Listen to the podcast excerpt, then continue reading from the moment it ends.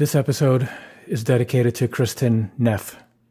This is the Resilience Podcast five thirty-two, and I'm Cecil Ledesma. It's Monday, December nineteenth. Any book entitled Self-Compassion gets my attention, especially if it's written by one of my favorite authors, Kristin Neff.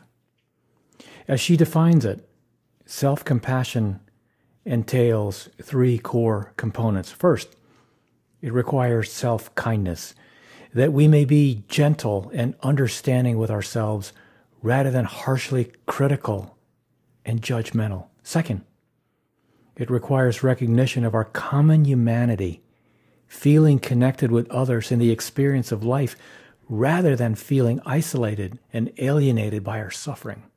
Third, it requires mindfulness, that we hold our experience in balanced awareness rather than ignoring our pain or exaggerating it. We must achieve and combine these three essential elements in order to be truly self-compassionate.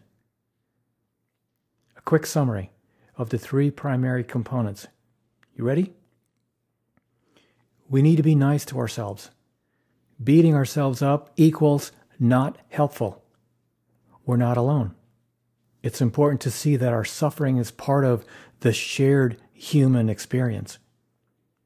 We want to observe our experience, holding it in balanced awareness without trying to push our pain away or make it a bigger deal than it is. And that's powerful. I want to focus on the first, self-kindness. So what is it? By definition, it means that we stop the constant self-judgment and disparaging internal commentary that most of us have come to see as normal in our lives. It requires us to understand our foibles and failings instead of condemning them. It entails clearly seeing the extent to which we harm ourselves through relentless self-criticism and ending our internal war. But self-kindness involves more than just stopping self-judgment. It involves actively comforting ourselves, responding just as we would to a dear friend in need. It means we allow ourselves to be emotionally moved by our own pain and stopping to say, you know what, this is really difficult right now. How can I care for and comfort myself in this moment? With self-kindness, we soothe and calm our troubled minds. We make a peace offering of warmth and gentleness and sympathy from ourselves to ourselves so that true healing can occur. Self-kindness, our first key component to self-compassion. You know, I love the image of treating ourselves in the same way we would want to treat a dear friend, slowing down and allowing ourselves to be emotionally moved by our own pain and actively comforting ourselves.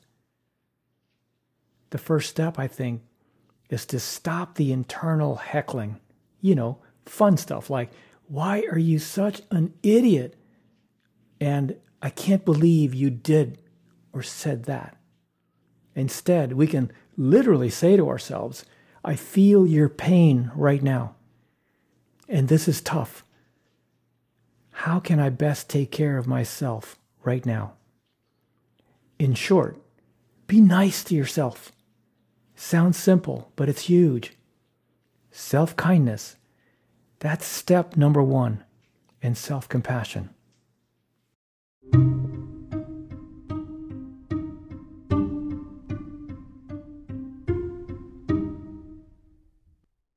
Hey, I'll see you next time, and thank you so much for tuning in. That about wraps it up. But before you jump off, two quick things, actually uh, three. One, I've always wanted to author the conversation on resilience and mental health because as a very proud Navy father, these topics affect me personally. And as you go about your day, be sensitive and be kind always, for everyone you meet is fighting a battle you probably know nothing about.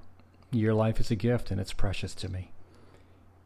And thank you so much for being a part of this community. And I'm Not quite sure how you landed on this podcast. It doesn't matter to me.